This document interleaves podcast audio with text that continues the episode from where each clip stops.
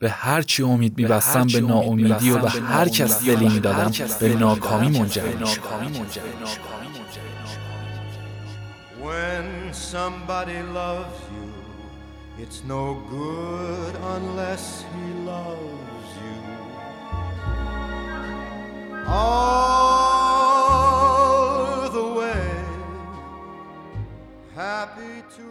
سلام فرهاد مهرآبادی هستم راوی پادکست سریالی گزنه. من در این پادکست خاطرات تلخ و شیرین نوجوانی زنده یاد جعفر شهری‌باف رو به نقل از خودش برای شما تعریف می‌کنم. همچنین خوشحال میشیم که در پادکست رادیو قجر تایم پیج اینستاگرام و کانال تلگرامی ما حضور داشته باشید. Deeper than the deep that's how deep it goes. If it's real. When somebody needs you, it's no. در اپیزود نهم زخم و جراحاتم خوب شد و دوباره برگشتم سر کار. همچنین بازم بیشتر و بیشتر با خلقیات پدرم آشنا شدید. از ورود کارخونه برق به عراق گفتم و نوع برخورد مردم با این پدیده به علاوه اشتیاق خودم از برق که ازش لذت می بردم. دکان نونوایی هم بسته شد و کلی هم قرض و بدهی موند رو دستمون. وضعمون خراب شد و منم چهار ماهی مشغول کار نقاش خونه شدم. تجربیاتم روز به روز بیشتر می شد. تا جایی که ساقدوش دوستم شیخ نبی شدم و یه سری مسائلم بهش یاد دادم. اما خب دیدید که شرایط چگونه پیش رفت و چه جنجال هایی که به وجود اومد.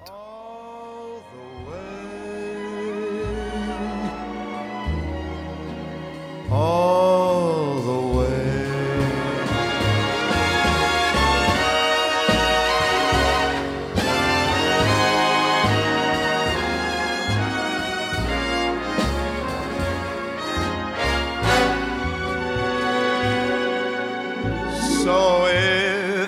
let me love you, it's for sure I'm gonna love you. All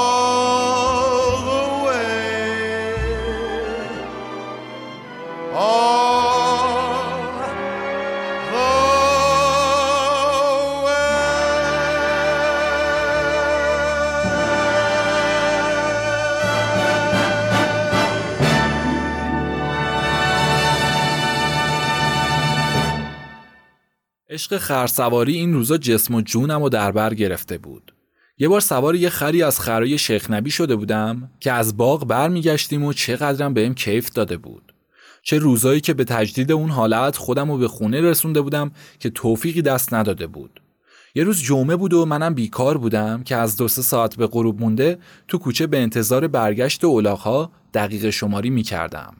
تا اینکه از پیچ چهارراه ظاهر شدن. بودو بودو خودم رو به یکی از اونا رسوندم و پریدم رو گردش. خرا به طرف خونه می اومدن و طویله اونا زیر پنج دری سابخونه قرار داشت. با یه در کوتاه به اندازه قامت خود اولاغها.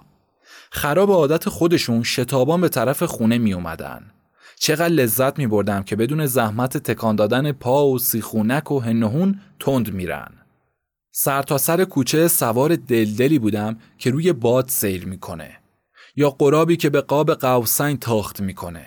اینا مرکبای حضرت علی و حضرت پیغمبر بودن که معرکه گیرا تعریف کرده بودن. از مرکب خودم مرکوب اونا رو در نظر می آوردم که ببین اونا چه چیزایی بودن. با این خیالات به راهرو رسیدم و از اون گذشتم و داخل حیات شدم. خر همچنان شتابان پیش می‌رفت و منو با خودش به طرف طویله می‌کشید.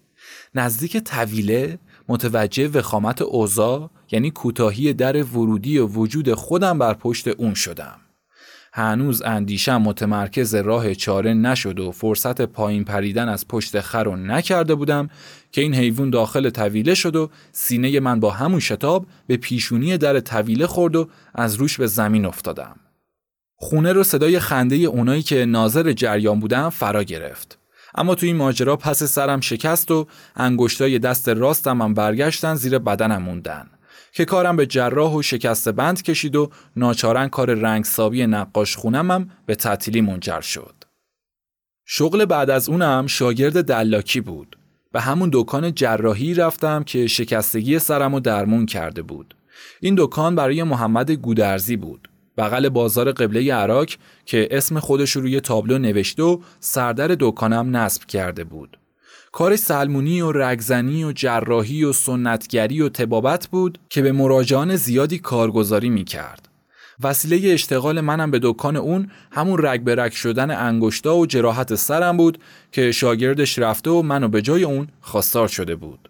مردی بود با اطلاع و نیکندیش و نوع دوست که بیشتر مشتریاش رو بلاعوض و مجانی دوا درمون می‌کرد. یه دکه و پستویی هم داشت که توی دکه کار راه اندازی بیماران و توی پستو هم با دوستای هم مشرب خودش اوقات فراغتش رو با کتابخونی و بحث و مناظره میگذروند. مصنوی معنوی، شاهنامه، دیوان، کلیات حافظ و سعدی و کلیله و دمنه از کتب مورد علاقش بود. اما به نظامی گنجوی بیشتر عشق میورزید. سیبیل سفید آویخته و پشت خمیده ای داشت که تنین کتابخونیش با اون وجنات روح دلمو به ارتعاش می آورد. تلقلق کلماتش نامفهوم بود اما مزامین ابیاتش مزرعه دلمو آبیاری می کرد. هرچی تو کارگاه نقاشی جسارت و بیادبی و بدآموزی یاد گرفتم اینجا ادب و کمال و معنا و روحانیت و علم و دانش به دستم رسید. از برخورد پسندیدش با مردم و روی بازش با فقرا و نیازمندا و از مباحثه و مناظرش با دوستاش چه توشه هایی که به چنگ آوردم. عاشق شعر و ادب بودم و عاشقتر شدم. چه نکات برجسته ای که از لابلای ابیات نظامی و حافظ و مولوی به گوش جونم رسید. چه درهای بسته ای که از عالم دانش و اسرار به روم باز شد. چه زنده جونهایی پیدا کردم که در عالم مردگان به مرد جونها جون و هستی میبخشند. و از جهان ظلمت به دنیای نور و طلعت هدایت می‌کنن. دریافتی هایی که نه تنها در دکان اون بلکه تا الان و زمان حالم ماده خام اطلاعات هم شدن. اونم در مسائل گوناگون و زمینه های مختلف.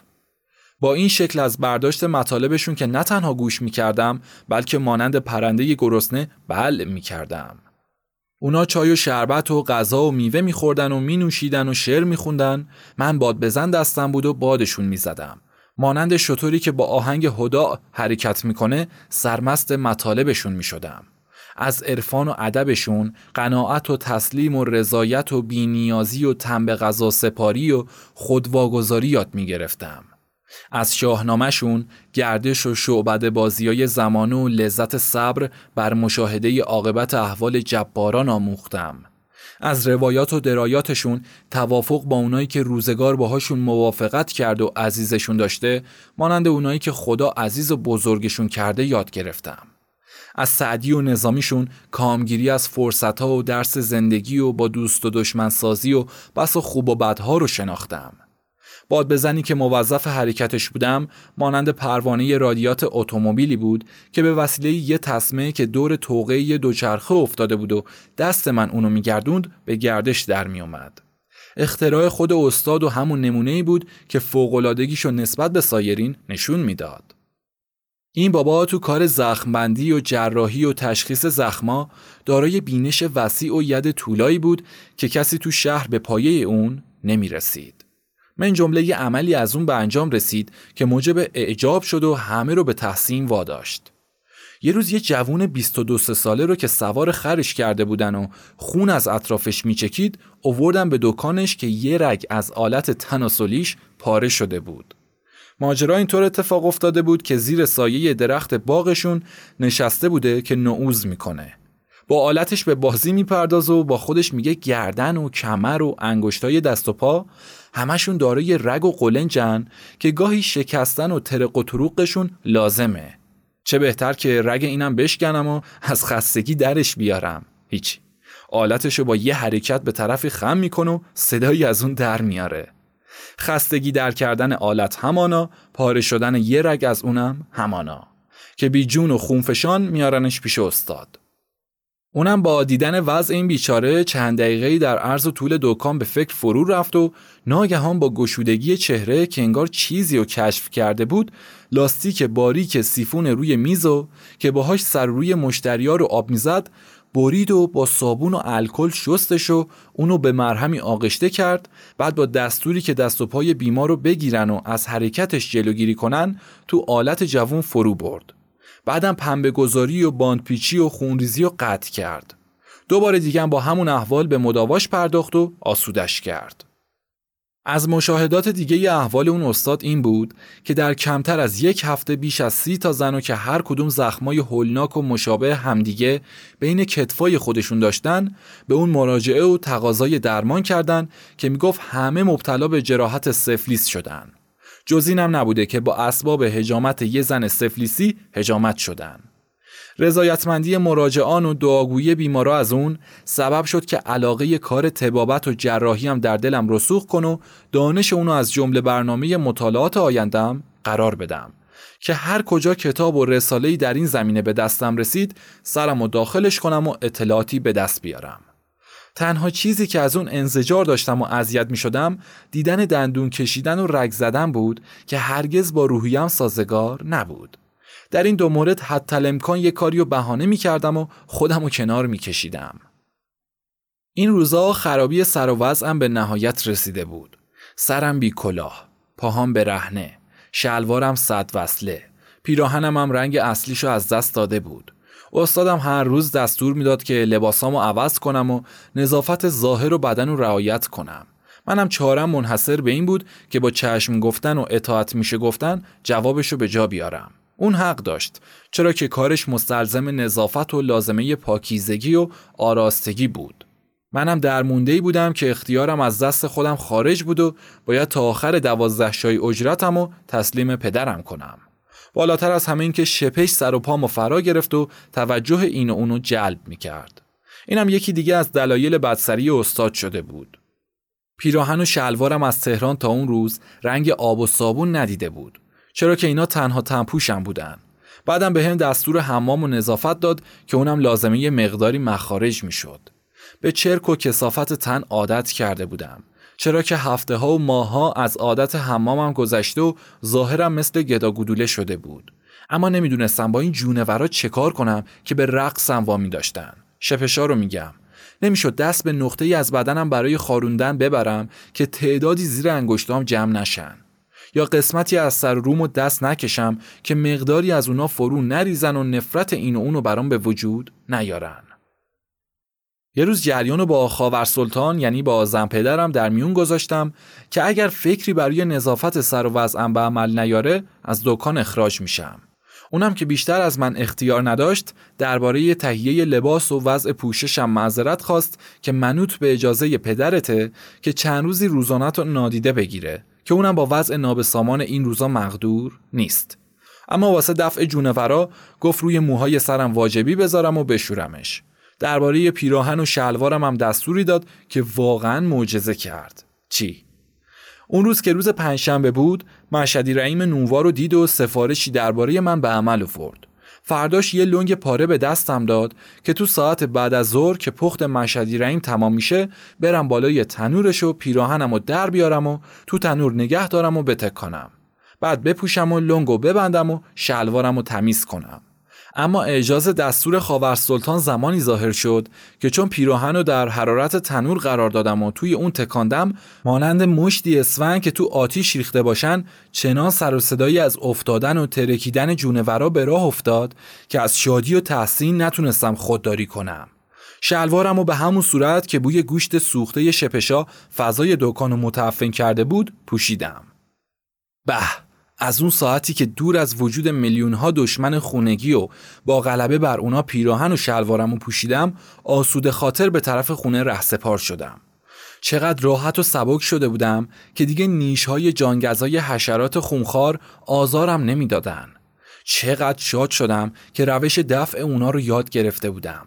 به سپاس اون محبت سر روی خاور خانم و غرق بوسه کردم و پیشونیشو بوسیدم که چه اندیشه تابناکی از اون حاصل شده.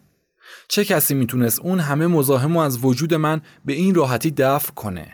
چه کسی شعورش به اون حد رسیده بود که بتونه با پیشنهاد مصرف آهک و زرنیخ سرم و از اون همه موز و دوده و از تیغ و صابونم تمیزتر کنه؟ انتقام ماها زجر و شکنجم و از مزاحما گرفتم و چه شادیا کرده بودم.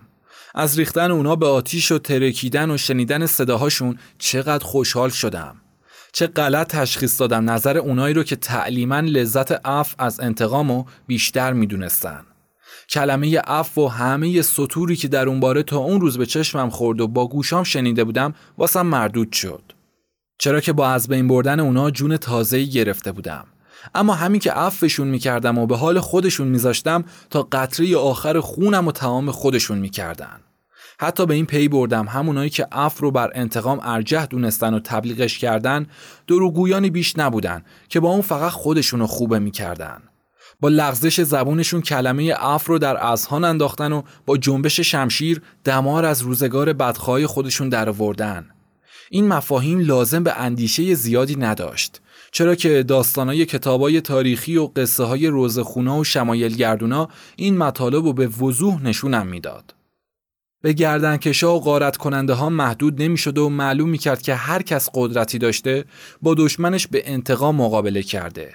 تا اونجایی که بزرگان دینم اگر خودشون بخشش تلقینی رو شیرینتر از انتقام می‌دونستن شمشیر از نیام در نمی آوردن و اگر جانشیناشون به حرف اونا ایمان و اعتقاد داشتن اون همه میدون جنگ و به راه نمینداختن. در واقع دشمنی به وجود نمی اومد و اختلافی هم رخ نمی‌داد تا کار به بخشش یا به جنگ و کشدار کشیده بشه. همچنین اصلا خلاف عقیده ظاهر نمی‌شد تا بین بخشش و انتقام انتخابی داشته باشن. در این معنی که لازمه ی حرف خدا شمشیر و زوبین و زور و گردن کلفتی نبود.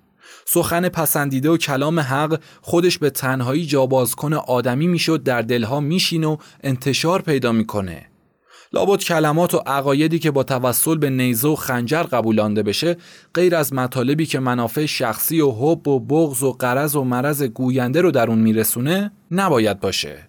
و به جز حرفایی مانند همون گفته های عادی و مادی مردم و ریاست طلبان دیگه نیست. اصولا باید گفت مرد خدا رو چه کار به اینکه حرفش پذیرا بوده یا نبوده و یا چرا در قبولاندن اون باید از قدرت و فشار استفاده کنه. بگذریم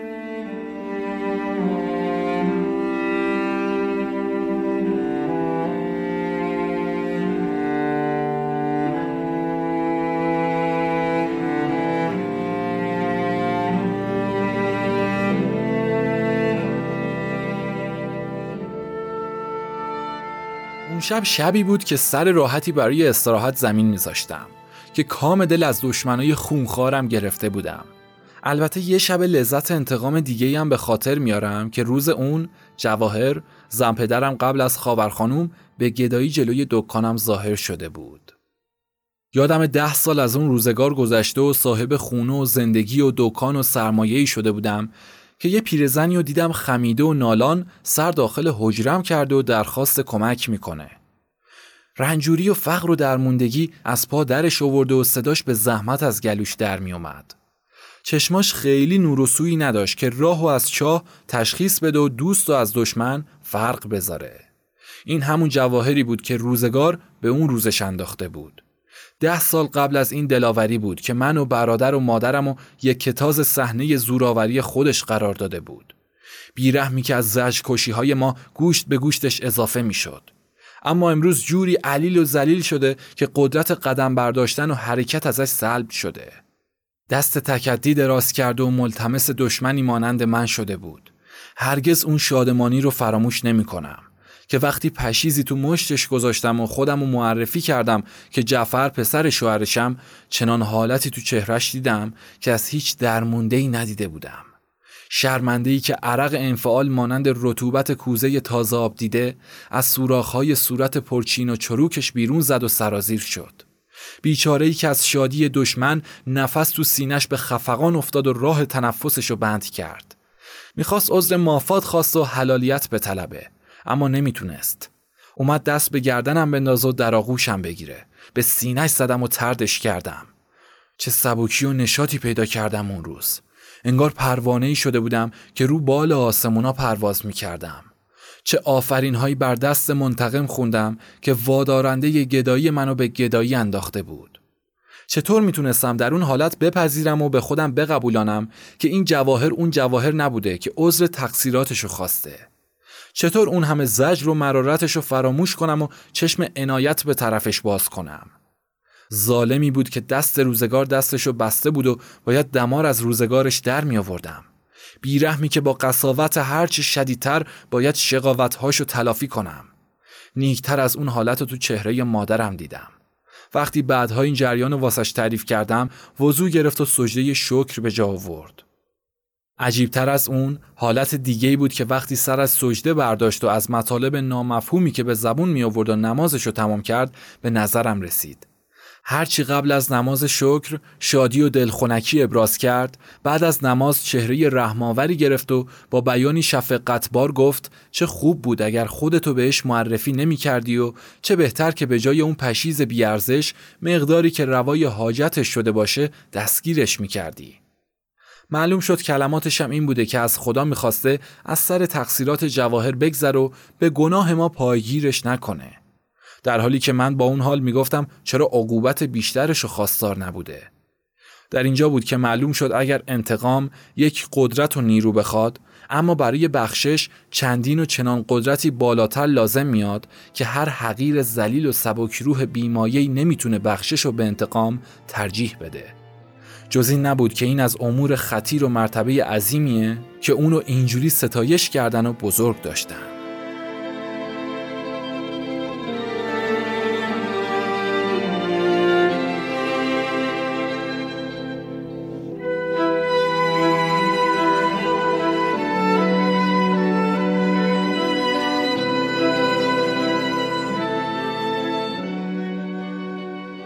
درباره شپش هنوزم حرفای زیادی دارم که باید به چند سال بعد از این داستانا رجوع کنم و کمی به حاشیه بپردازم.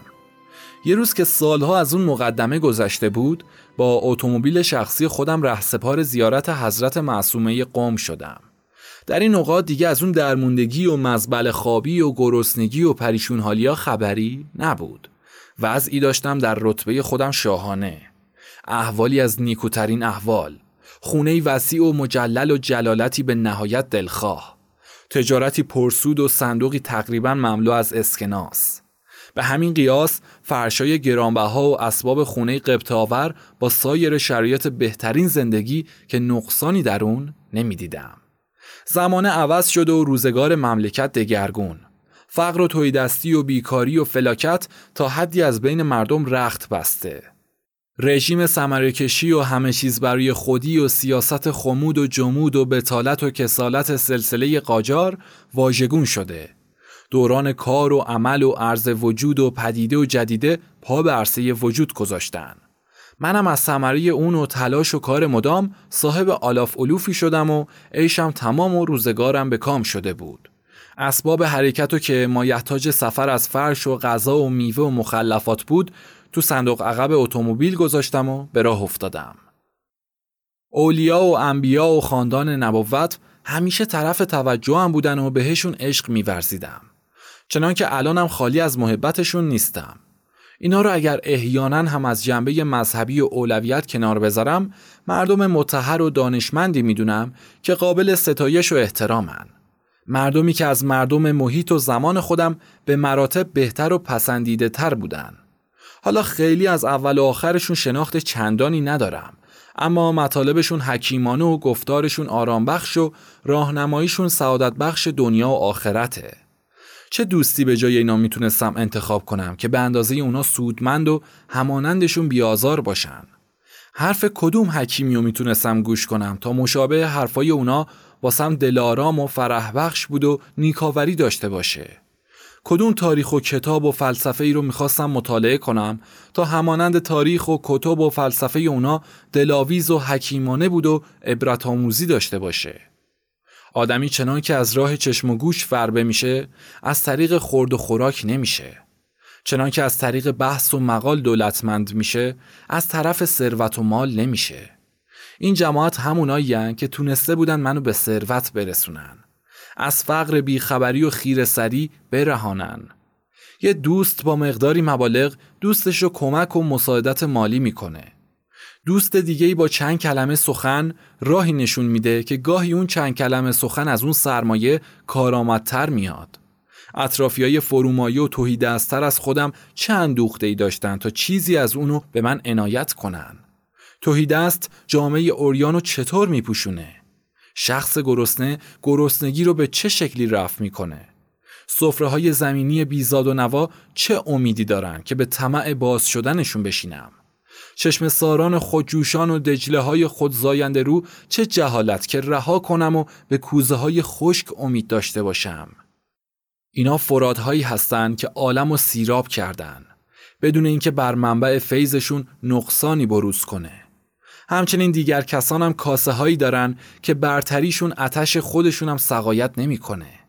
چه طبیبی حکیمتر از اینکه جونهای مرده رو حیات بخشی کنه؟ چه دوایی اثر بخشتر از اینکه روان رفته رو به تن برگردونه؟ فاضلترین افراد همصحبت چه سخنانی می‌تونن بالاتر از کلمات معمولی داشته باشن؟ چاره سازترین آهاد چه درد بی درمونی رو می‌تونن به درمان بیارن؟ اونی که تمام درها به روش مسدود شده به کدوم در جز در گشوده پروردگار می‌تونه رو کنه؟ اونی که از خلق جهان جز ناامیدی نصیبش نبوده به چه کسی جز وجودهای چار ساز برگزیدگان خدا می‌تونه پناه بیاره؟ اونی که از این درها فتح بابی به دست نیاورده کسی که جز در معلوف خلایق مثل خودش بابی نشناخته. اونی که در حرف چشمه زلال دور از انتظارشه صحرانشین بدویه که جز به گودالهای آب بارونهای گرم متعفن بیابونا به آب دیگه دست پیدا نکرده. نرسیده به هر دانش اون دانش رو انکار می‌کنه و باید گفت طفل به بلوغ نیومدم از احوال بلوغ بی اطلاعه زحمت نکشیده در معدن چطور دست به معدن پیدا می‌کنه؟ به عمق نرفته در دریا چطور مرجان به چنگ میاره؟ بیشتر در دو نوبت به زیارت اهل قبور و ملاقات اهل خدا میرم. اول زمانی که نشاتم به انتها رسیده و برای اینکه مهاری به دست بیارم و جلوی اسب سرکش خودخواهی و یکتازی رو گرفته باشم و دوم زمانی که غمم به نهایت رسیده و برای اینکه جهان و کار جهان و پوچ و بیثبات برداشت کنم و آرامشی گرفته باشم. مکانی که حسرتمندان و کامبردگان و در ردیف هم نشونده. ستمگران و ستم کشیدگان و پهلو به پهلوی هم خوابونده. نه از اشک دیده اونو نه از باد دماغ این اثری گذاشته. شهر خاموشانی که حقیقت عمر و زمانه رو به طور اوریان نمایان کرده. این فقط قبرستان و آرامگاه و مزار نیست که برای من آرامده و آرام بخشه بلکه هر نقطه که از قوقای زمانه و گرفت و داد و سود و زیان و عوامل ماده و عاده به دور بوده باشه آسایش بخش تن و تسکین دهنده جونمه. هر جا که تونسته باشم ساعتی و درون با خودم خلوت داشته باشم و به اندیشه بازی های زمان و جهان خارج از خور و خواب و مواد و تضاد بپردازم بهتر از همه جا واسم مسجد و تماشای در و دیوار اون بوده که روحم و صفا میده و غمهای جونم و فرو میریزه. نه تنها مسجد بلکه کلیسا، صومعه، آتشکده، بودخونه که همهشون واسم بی تفاوت و یک نواختن. اصلا اونجایی که همه این خونه ها یک صاحب خونه دارن و جز یک حرف و حدیث داخلشون نیست. اون روز روزی بود که دیگه کمی و نقصانی در روزگار خودم نمی‌دیدم. اشرتم تمام و همه کارم به مراد بود. می‌رفتم که سختی های اول خودمو به یاد بیارم.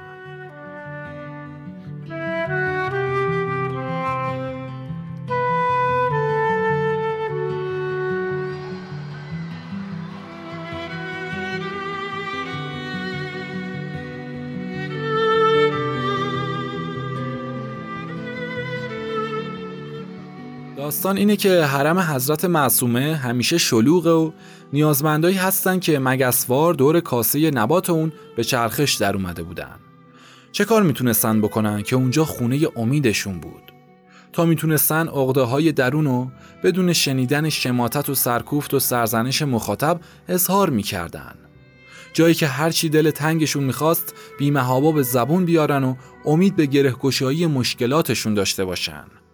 حالتی که اگر تقدیرشون خلاف وضعشون و مسلحت ندونسته بود لاقل خودی خالی می‌کردن و فعلا شادی و امید مفتی به دست می آوردن. نشاطی که نه سکر مسکری داشته باشه و نه هزینه و تلف جان و مال و نه ندامتی در انتها که اونو به کسالت تبدیل کنه. نماز و زیارتی به جا آوردم و توجهی به هم رسوندم و برگشتم. از زمان حرکت یه ناراحتی پشت خودم احساس می کردم. مثل اینکه یه خاری تو لباسم باشه. با تغییری که هر لحظه در اون نقطه به وجود می اومد. گاهی خارشی بود مانند خارش جوش. گاهی هم سوزشی که انگار سوزنی در اون فرو می‌کنن. هرچی بود چنان به عذابم آورده بود که گاهی کنترل فرمون رو از اختیارم در می آورد بیابون بود و منم اوریان شدم و به تجسس پرداختم. هرچی موقع رفتن به آسودگی و گفت و شنود و خوبی و خوشی گذشت در برگشت به زحمت و آزار بود که جز جنبیدن و پشت و پهلو به صندلی اتومبیل مالیدن و خاروندن و صدمه چیزی نفهمیدم. تمام حواسم متوجه این بود که هرچه زودتر به خونه برسم و به چگونگی احوال بپردازم. تا اینکه رسیدم و لباسم رو درآوردم و به مادر بچه ها سپردم. هیچ. یه شپش ریزی داخل لباسم پیدا کردم که گویا از زائران حرم به تنم داخل شده بود. یا العجب که اون شب تا صبح هر لحظه تصور و خیالاتش برانگیختم کرد و خواب از چشمام گرفته بود. بدترین شبی برام به وجود اوورد و همون شد تا به فکر فرو برم و سیری در گذشته و حالم کنم. به یادم اومد اون روزگاری و که شپش از سر روم بالا می‌رفت و سجاف های پیراهن و شلوارم لونه های میلیون ها از این جونور شده بود با اون حالت سرم و که زمین میذاشتم صبح به زحمت چوب و نوک پنجه و لگد پدرم از خواب بلند می شدم. حالا یه خاک شپش چنان آزارم داده که حتی خیالش خواب از چشمام دور کرده آیا من همونم که حالا اینطور نازک بدن شده یا اون وجود دیگه ای بوده که به اون شکل اون همه حشره گزنده فقط قلقلکش می‌داده. روی سنگ و کلوخ کوچه و خیابون به خوابی می‌رفتم که طفل کوکنار خورده تو گهواره و بستر پر خوابیده باشه. حالا روی تشک پنبه و بالشت پر اون چنان اذیتم که از خیال اون جونور انگار کنار لونه اغرب ها خوابیدم. آدمی چه زود خودشو فراموش می‌کنه و چه زود با هر حالتی خوب می‌گیره. این از خصلت آدماست کسافت سر و روم به خاطرم اومد. پیراهن سیاه شده از شرک و شلوار صد وصله و بالای تنور مشدی رحیم که چون هر کدوم و داخل حرارت میتکاندم انگار آتیشبازی به راه انداختم. همچنین نفرت استاد و دیگران از عفونت و کسافت لباس و اندامم که رنگ بدنم به صورت پوست مشک در اومد و چرک پشت دست و پام مثل زانوی شترا پینه زده بود. حالا جز صابون عطری خارجی نباید کنار دستشویی باشه. ملافه لحاف و تشکم نباید دیرتر از شب یک بار عوض بشه. اتومبیل سال کهنم نباید برای سال نو بمونه. هرچه بیشتر سعی می کردم خودم و از تدایی اون زمان به دور داشتن نپذیرم که من همون موجود پریشون حال دیروزم. نه تنها فراموش نکرده بودم بلکه احوال گذشته مانند پرده های رنگین هرچه روشنتر و جالبتر و نشون دهنده تر واسم نمایان می شدن. هرچی آزار بیخوابی و کوفتگی جون سری معذبم می کرد انگار هزار برابر تصورات گذشته بود که الان دیگه حتی یکی از مراحل اونو نمی‌تونم تحمل کنم. امروز من اون تاووس بهشتی شده بودم که هر یال و دومم زینت بخش صفحه کتاب شده. بزرگواری شدم که مردم زیادی آستانبوسم شدن و سر تعظیم در برابرم فرود میارن. کسی که خودشو به نوکری قبولش نداشتن حالا صاحب نوکر و کلفت و آشپز و باغبون و پیش خدمت شده. بیچاره که ته سفرههایی از دهان برگشته رو جلوش میتکاندن حالا عدهای ظهر و شب دور سفرش حلقه می‌زنن. در این صورت البته که نباید برگشت به گذشته کرد و گذشته حقارت انگیز و با حال جلالت آمیز مخلوط کرد که در اصل خودم و در برابر نفس خودم تحقیر می کنم. این همون تحقیریه که بزرگی و حیبت و صلابت باهاش می‌رفت. پس به ناچار باید زیر دستترین حالتم زبردستترین به نظر بیاد. یا اینکه به یه پهنپازن هرگز اجازه نده که تحکم اون چنان والازادگی و سروری در خودش احساس کنه. اینجوری می‌تونستم نسبت به جیرخاران اطرافم کمی رضایتمندی نشون بدم و بزرگی فروشی داشته باشم. هرچند که این خلاف غریحه و غریزه و سنت آدمی به شمار میاد. پس هرچه زودتر باید خودم از این افکار پلید جدا کنم. اگرچه دروغ به خودم ببندم و خودم رو در همین کیفیت فعلی چنان که هستم قبول داشته باشم. باید بدونم که از شکم همین مادر صاحب و بزرگ حضرت و جناب، رئیس و ارباب، پیر و مرشد و قطب بلکه صاحب کشف و کرامات و برتری و فوقلادگی زاده شده.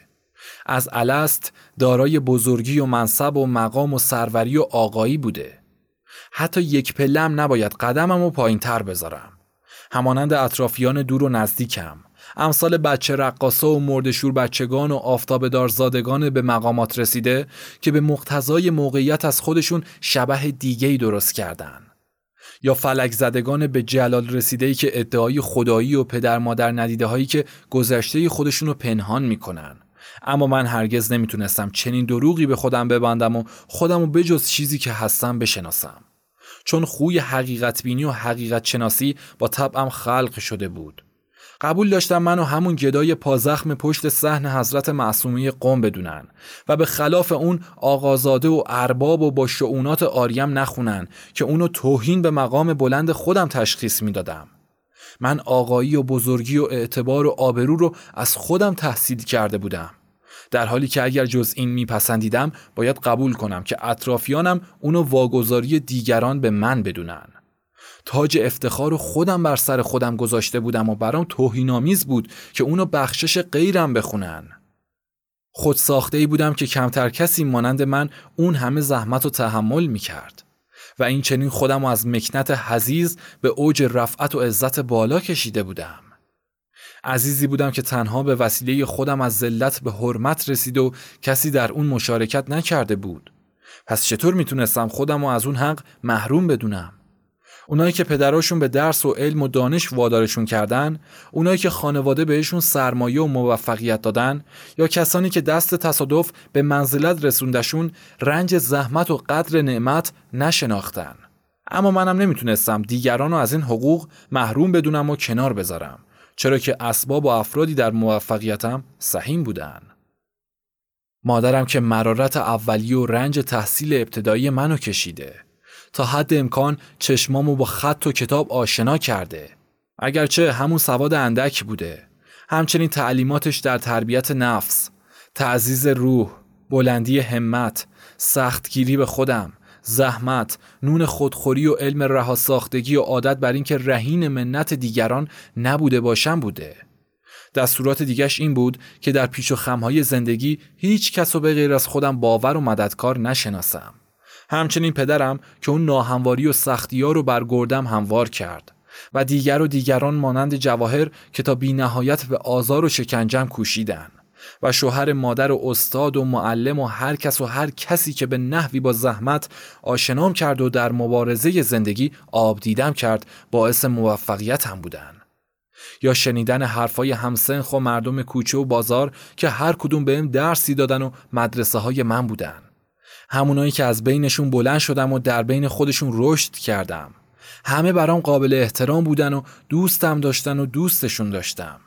توده و مردم پیش پا افتاده که اصالت هر صفت رو در وجودشون به صداقت می‌دیدم و عمق واقعیات در اونا پیدا می‌کردم. همینا بودن که منم به چنان پیشرفتایی نائل اومدم. چرا که اگر اون افراد و حالات نبودن منم به موقعیتی دست پیدا نمی‌کردم. هرگز جز گاو شخم زنی نبودم که خرمنی بکوبم و سر تو علوفه کنم. حالا دیگه شاهباز پران و سیمرغ همه چیزدانی هستم که با جولان دانش و اندیشه هام می‌تونم آسمونا رو به زیر پروبال خودم بیارم. پس این نیست مگر از یمن همون دشواری و بیرحمی و آزار دیدن است که باید از همه عاملین اونا ممنون باشم و تشکر کنم. ساعتی برای پدرم رحمت فرستادم و برای مادرم طلب مغفرت کردم. برای همه خیر دنیا و آخرت خواستم. خواستم تا خداوند زندگانشون رو عاقبت به خیر و مردگانشون رو غریق آمرزش کنه. دیدم هر کس به من اهانتی کرده و مرحمتی آورده، هر کس زحمتی رسوند و لطفی فرمونده، هر آن کس زجر و شکنجهی روا داشته، دانش و بینش و تجربه‌ای بهم آموخته، در اون رنجها، گنجها برام گذاشتن. مرارت های گذشته و حالا که عنایت هاشون رو می‌بینم الان فتوح و سعادت هاشون رو در میابم در حالی که اگر جز این بود الحال منم در وضعی خلاف این بودم بعد از همه تشکر از خالق یکتا که خرد و کلان جیرخار مراهمش هستن و زحمت هیچ زحمت کشی و بدون مزد نمی‌ذاره.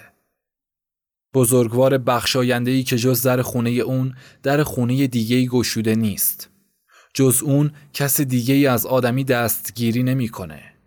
قادر قدیمی که از یک دونه هزار دونه به سمر میرسونه. از شاخه خشکیده هزاران میوه پرآب به وجود میاره. از دل برف زمستون گیاهان گوناگون و گلهای رنگارنگ به بار میاره همون سرمایه سخت و کشنده روزگار گذشته من که از زیر برف و یخ اون واسم این همه نعمت به وجود آورد و از هیچ و هیچ هیچ به همه چیزم رسوند. جبار قهاری که رنج و سختی ها رو برام مقدمه و مایه افتخار و آبرو کرد. زنده میراننده که جهل و زبونی از وجودم دور کرد. مرده زنده سازی که وجود مرد جان منو با نور دانش حیات بخشید. بار خدایی که عشق آموختنم فرمود و ذکاوتی تا راه اونو آسون کنه. صبر و طاقت و پشتکار و توانایی تا آهن تفته خواسته ها رو از کوره مطلوب بیرون بیارم. چه روزها که در طلب ادانی به شب آوردم و چه شبها که در جستجوی معانی به صبح رسوندم. معلوماتی آشفته و وحشی که آهووار در صحرا پا به فرار میذاشتن و اطلاعاتی در هم ریخته که مانند سیدهای رمیده از هر طرف سر به دنبالشون گذاشتم. چطور لطف و محبتش رو شکر کنم که انتقام جویی های منو به نعمتها تبدیل کرد؟ با چه زبونی ازش تشکر کنم که در گم و گمنامی هدایت و عزیز و ارجمندم کرد؟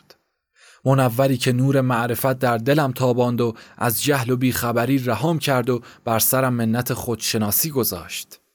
کدوم فقره که نیکتر از توانگری بیاد؟ کدوم صحت پسندیده تر از رنجوری اومده؟ کدوم ذلته که تقدم بر عزت داشته باشه؟ جهل و بیخبری که در برابر دانش و اطلاع به همون قیاسه. خداوندا اونی که فضل و دانش نبخشیدی چه بخشیدی؟ اونی که عقل سلیم نرسوندی لذت چه صحت و سلامتی چشوندی؟ اونی که راه و چاه و نشونش ندادی به چه طریقی جز گمی و بی هدفی سرگردونش کردی؟ یک استغفار و هزار استغفار اگر نادانی رو بر دانایی مرجع دونسته باشم که ناداری و به دارایی ترجیح دادم. یک توبه و هزار توبه که اگر عقل و فراست و به جهل و حماقت برتری دادم در اصل کوری و به بینایی برتر دونستم. این نبوده جز اینکه از کم عقلی بشری کفران نعمت کرده باشم. اگر لحظه ای از خودم غافل شدم در اصل از نور هدایت محروم شدم. چه قیمت اگر همه چیزم می‌دادی و دانشی به هم نمی‌دادی که پیرایه بر سطور میبست؟ چه ارزش اگر تمام عالم و به هم میبخشیدی و عقل و درایت هم نمی‌دادی که از من درازگوشی حامل در و گوهر میساختی؟ بگذریم و برگردیم به نوجوانی.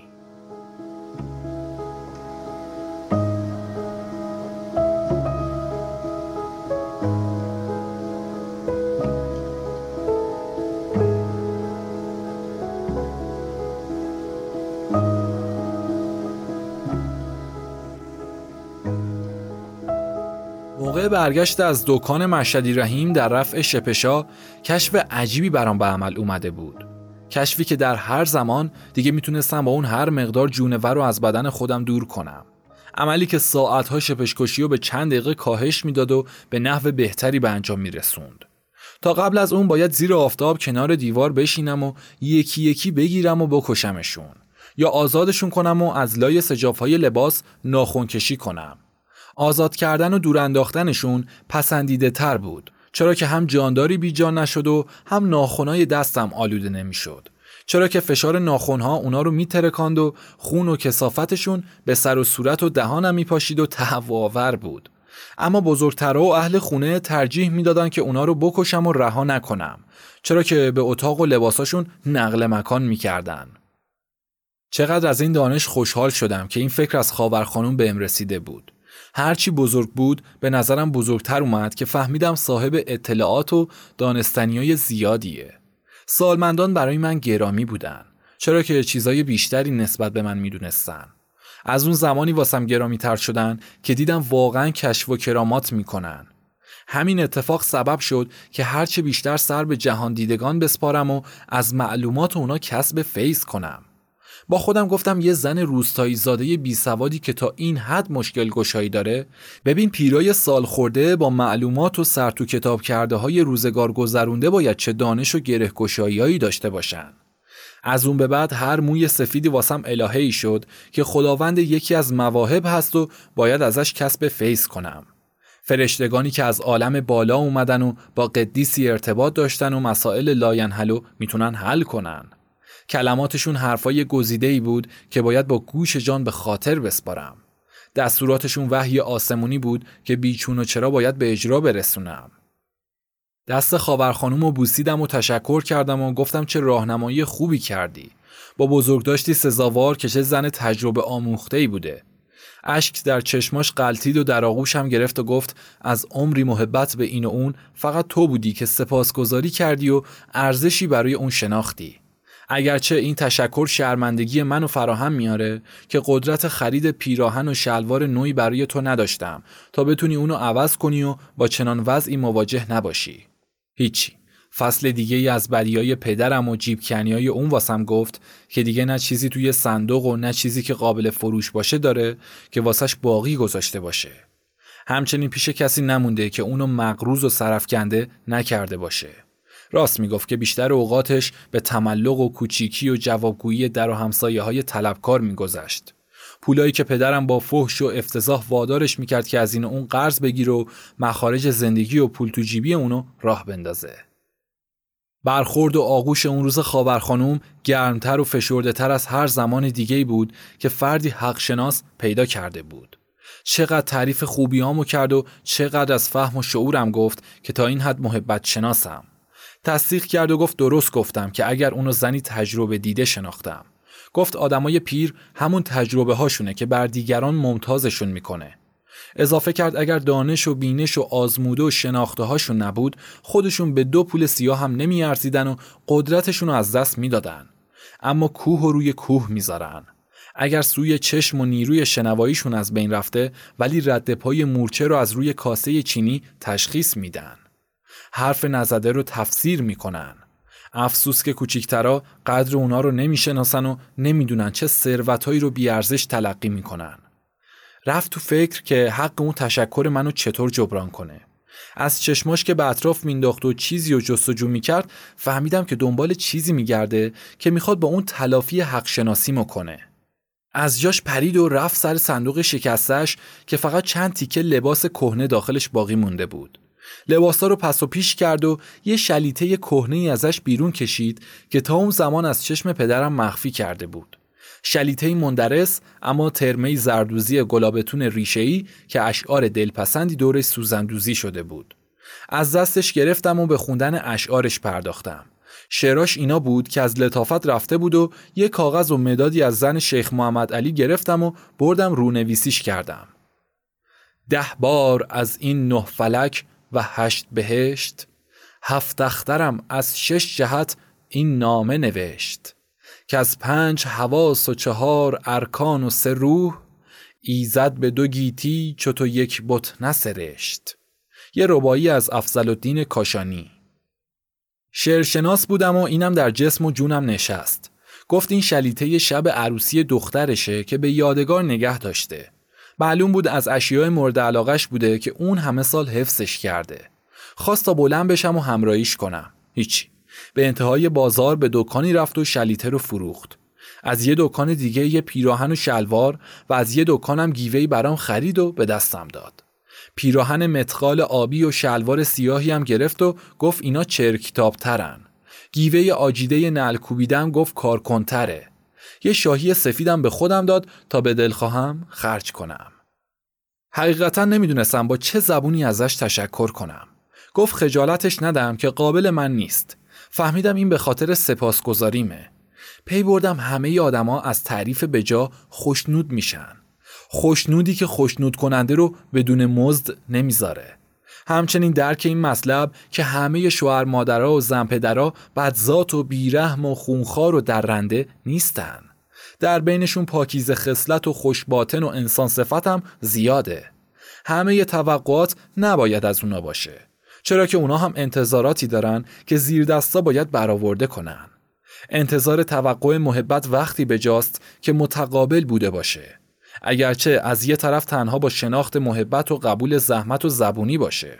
تشکراتی بی قیمت که سود پربهای اون به خودشون برمیگرده. نزدیک خونه حمامی بود که درش رو دیده و داخلش رو ندیده بودم. از آرزوهام بود که حمام عراکم تماشا کنم. با مشت در بازش رو کوبید و حمامی رو احضار کرد و منو به دست اون سپرد تا تمیزم کنه. برای کیسه کشیدن و صابون زدن سفارش زیادی کرد که کوتاهی نکنه. مثل اینکه این فکر بعد از خرید بازار به خاطرش خطور کرده بود. شیش شاهی از پولا باقی مونده بود که اونم بابت اجرت کارم پرداخت. چارقد سرشم باز کرد و به دستم داد تا لباس کهنهامو تو اون بپیچم. در تمام مدت یک سال خورده ای این اولین حمامی بود که به خودم می‌دیدم. وقتی با سر تمیز و تن و روی نظیف اومدم بیرون هلویی شده بودم که از پوستش در ورده باشن. سرخی گونه هام با درخشندگی صورتم تو آینه مانند خورشید وسط کهکشان شده بود. با شرمندگی از محبتای خاور خانوم خودم رو به خونه رسوندم. شاکر شرمنده احسانی که هیچ حقی برگردن احسان کننده نمی‌دونستم. خانم سلطان یه سینی ظرف دستش بود و می‌برد تا اونا رو توی جوی کوچه بشوره. تو راهرو چشمش به من افتاد که داخل می شدم. با دیدن من در جای خودش میخکوب شد و رعشه سر و پاشو فرا گرفت. سینی از دستش افتاد و ظروفش پخش راهرو شد. جلو دویدم و به جمعوری اونا پرداختم و دلیل بیخود شدنش رو پرسیدم. زبونش بند اومد و قدرت تکلم ازش سلب شده بود. فقط چشماش بود که به صورت من دوخته شده بود. این حیبت تازه من بود که اونو به اون حالت انداخته بود. از این زمان بود که محبتش هر لحظه آشکارتر شد و کارش نسبت به من به بیقراری می‌کشید. منم حالتی بهتر از اون نداشتم و اون جون و نفسم شده بود که یک دقیقم نمی‌تونستم ازش دور باشم. کم کم رومون به هم باز شده و با هم حرفایی می‌زدیم. حرفایی که در بیشترشون از همدیگه تعریف می‌کردیم. حرفای بیریب و ریا که همه از دل میومد و به دل مینشست و همش به محبت به همدیگه و عشق می‌کشید. مطالبی که به هر طرف می‌رفت بازم به طرف دل و دلدادگی برمیگشت. گفتگوی ما برای دیگران قابل درک نبود اما حرفای همو خوب میفهمیدیم. همزبون و همدلی بودیم که موهبت همصحبتی به معنی کمال در ما جمع شده بود. تشنه و گرسنه‌ای که کلمات من برای اون دافع آتش و بیانات اون برای من رافع گرسنگی بود. چه لذت بخش گفتگوی دو همزبون که همدلی داشته باشن. یا حرفاشون دور از لغلقه زبون و مغرون به واقعیت و حقیقت باشه.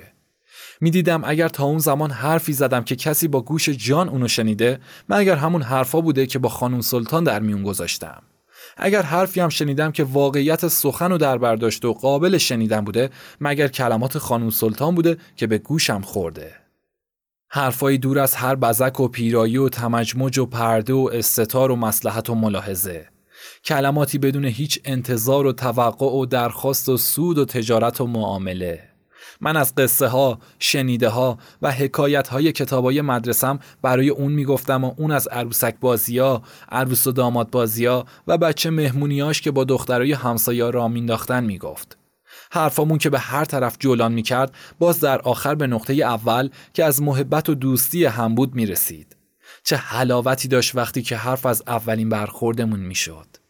چقدر جالب می‌شد وقتی که در پرده هزار شرم اون اظهار اشتیاق به من و من اظهار علاقه به اون می‌کردم و سخن از ریزکاری های خواب و خلوتامونو به میون می آوردیم. دلمون به همدیگه خوش بود و این قنیمت رو از دیگران پنهان می کردیم. جسم و جونمون به هم آمیخته و کسی رو از اون آگاه نمی کردیم. دفینه پیدا کرده بودیم که باید از چشم سارقانش محفوظ بداریم. تو سفینه نشسته بودیم که باید لاحول گویان از گزند چشم بد در امانش بداریم. کم کم من خودم و همش با اون می‌دیدم که بدون وجودش قرار و طاقت نداشتم. اونم یک پارچه من شده بود که در جدایی ماتمی بزرگ بهش رو می کرد.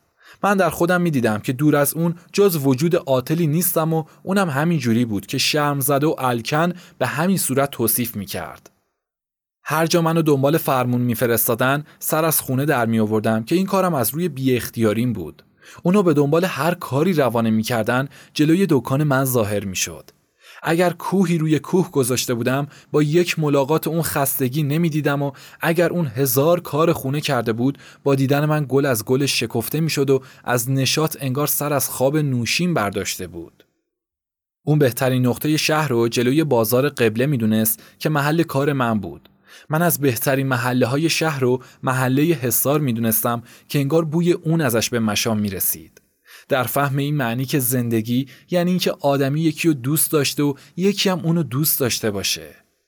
چه شیرین دوره‌ای بود دوران اقامتم در عراق که اون همنشینم بود چه نیکو احوال روزگاری که با اون گذروندم چطور وصف کنم لذت اون ایامو که خوشتر از اون ایامی نشناخته بودم چطور شهر بدم حسرت اون نعمتو که رخ نشون نداده رو گردوند. دولت زودگذری که کامیابی نداشت و چهره پوشوند. ستاره درخشنده که طلوع نکرده رو به افول رفت.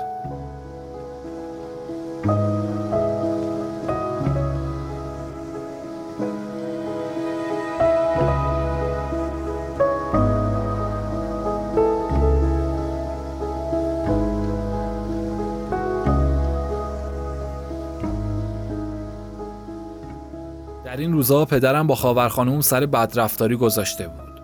هر چیزی رو بهانه می‌کرد و مرافع را مینداخت. کمتر تو خونه دیده می‌شد و بیشتر وقتش خارج از خونه میگذشت.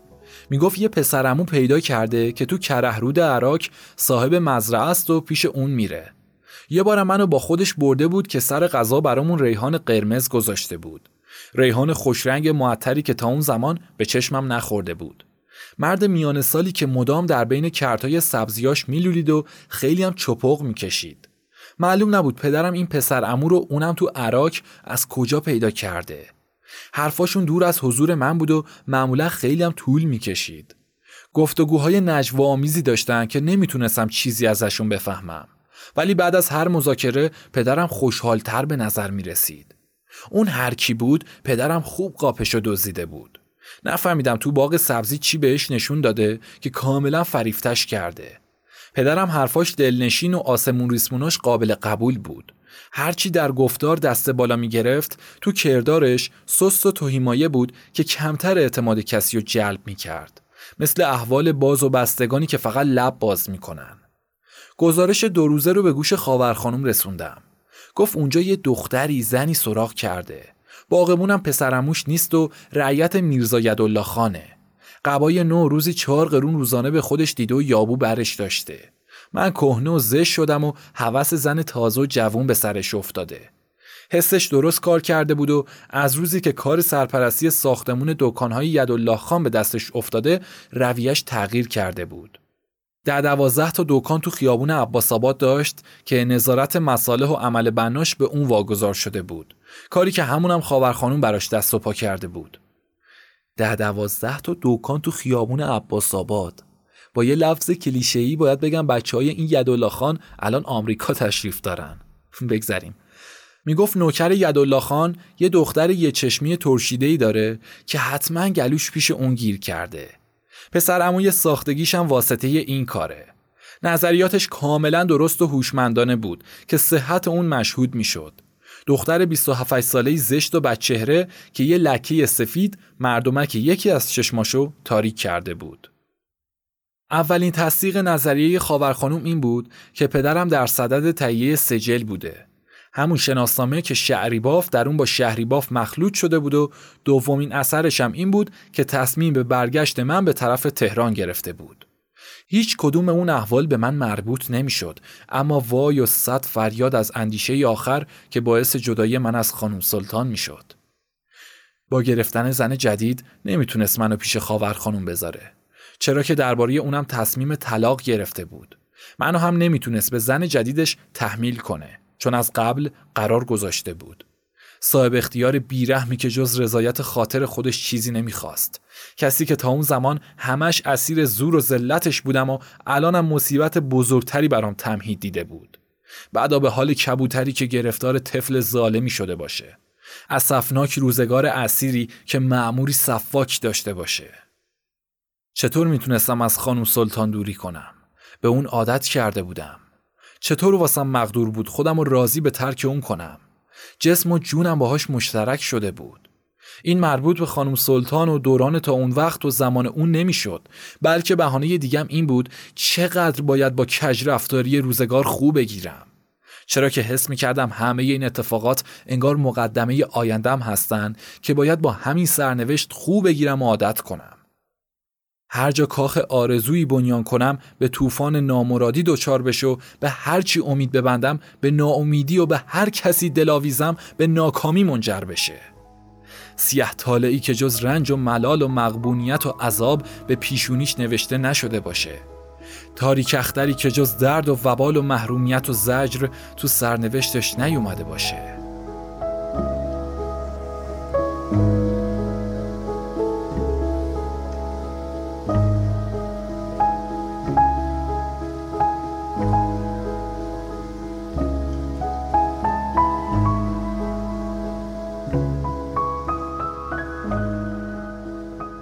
این زمان دیگه خواب و خوراک از خانم سلطان سلب شده بود.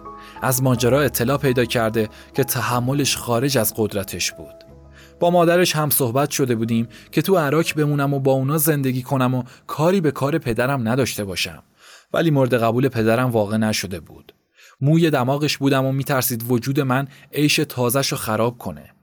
هرچی زمان میگذشت و عظیمت من نزدیکتر می‌شد خانم سلطان پریشونتر و آشفته حالتر می‌شد.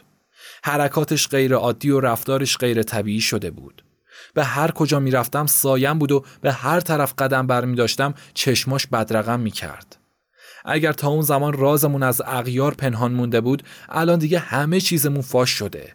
مخصوصا رفتار اون که سر به رسوایی برآورده بود.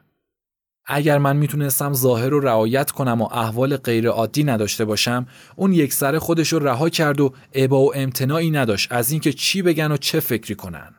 چون اختیاری در دستش نمونده بود.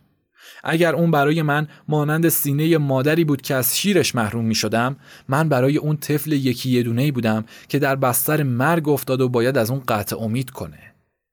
نمی‌دونست چه کار می‌کنه و چه رفتاری نشون میده. دست و پای خودشو گم کرده بود. لحظه ای از من جدا نمی‌شد. از دوری من هول می کرد دور از من آب و غذا به لب نمی رسوند موقع غذا خوردنم اونچه داشت جلوی من میذاشت. پنیر و تخم مرغ و از این قبیل که غذای ظهر یا شبش بود برای نون و چایی صبح من میذاشت. سر استکان چاییم که کم می‌شد از استکان خودش پر می‌کرد. هرچی از هر کجا به دستش می‌رسید برای من قایم می‌کرد. هرچی بیشتر دور برم میپلکید. هرچی می‌تونست به حرفم می‌کشید. مثل کسی که آب در حال قطع شدن و انبار کنه. خنده از لباش رخت بسته بود اما به خنده های من اصرار می‌کرد. بارها از خنده هم تعریف کرده بود از قهقه های من که با نشاط مخصوصی آمیخته شده. موقع آوردن و بردن چیزی به هم دستور می‌داد و به قد و بالای من نگاه می‌کرد. نوشتن اسممو از خودم یاد گرفته بود. جلو می نوشت و می بوسید و می بوید و به سینه می فشرد. این به خاطر اون بود که با این همه هنوز رومون به بوسه باز نشده بود. شادم بهانه ای بود تا راه بوسیدن من که هجاب دخترونش مانش می‌شد و باز نکنه. از اون بدتر من بودم که حیای کشنده تعلیمیم مانع عکس عمل اشتباهم می‌شد. طلب نزدیکی و چسبندگی که دور از هر پلیدی و نجاست جسمانی حلول کرده بود. بوسه هایی به نوشته اسم من می‌زد که دلش نشون از اولین و آخرین بوسه هاش می‌داد. چون نمی‌تونست این خواسته کشنده رو در حضور و بیداری ارضا کنه اونو از دزدی تو شبا به دست می آورد. چه نیمه شبایی که از خواب پریده بودم و می‌دیدم پنجه و پشت پاهامو بوسیده و بوییده. سر روی ساق و ساعدم گذاشته و اشک چشماش اونا رو خیس کرده بود. بوسه هایی که با فراغت خاطر و آسایش خیال میرو بود و اشکایی که بدون هیچ شرم و خجالت و ناآسودگی برای من میریخت. لبای داغ و لرزونی که آتیش به بند بند وجودم مینداخت و اشکای سردی که مانند آب نمک روی جیگرم میپاشید. حالی که منو صد چندان از خودش پریشونتر می‌کرد. حالتی مثل هیزم توی آتیش که بی اختیار سرشک داشته باشه.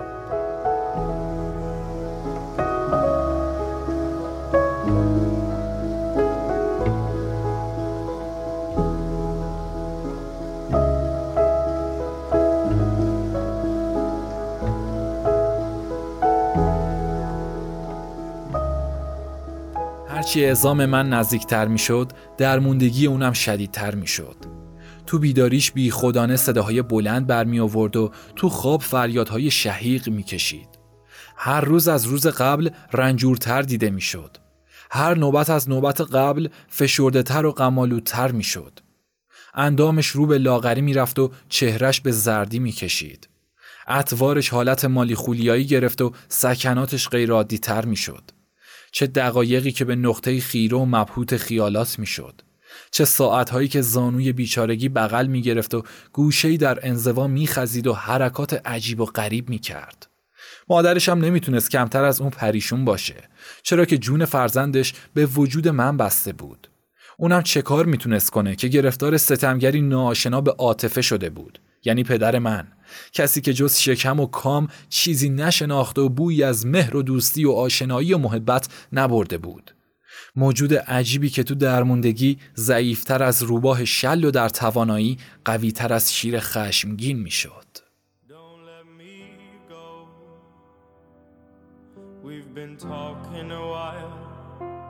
Looking at everything bright.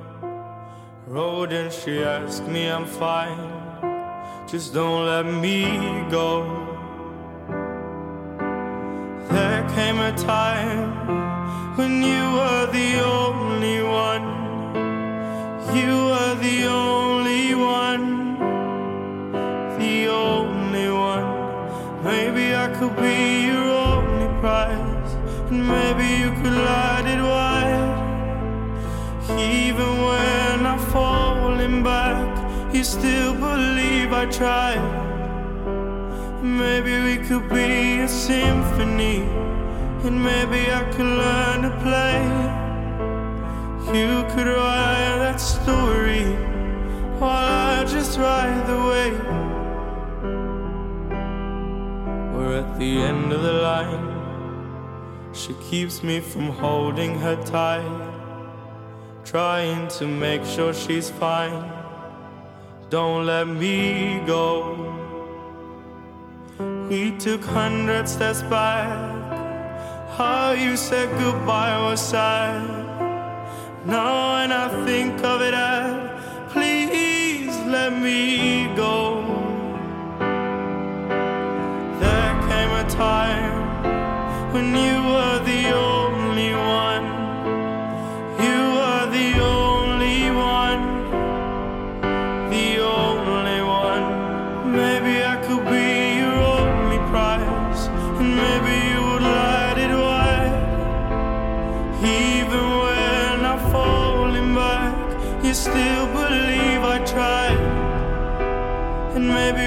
be a symphony, and maybe I could learn to play. You could write that story, while I just ride the. But life is never like that. But life is never like that. She took me in, and now I feel still know life's never like that. Life's never like that. Life's never like that.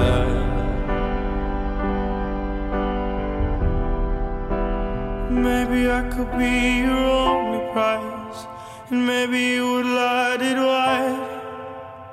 Even when I'm falling back, you still believe I tried.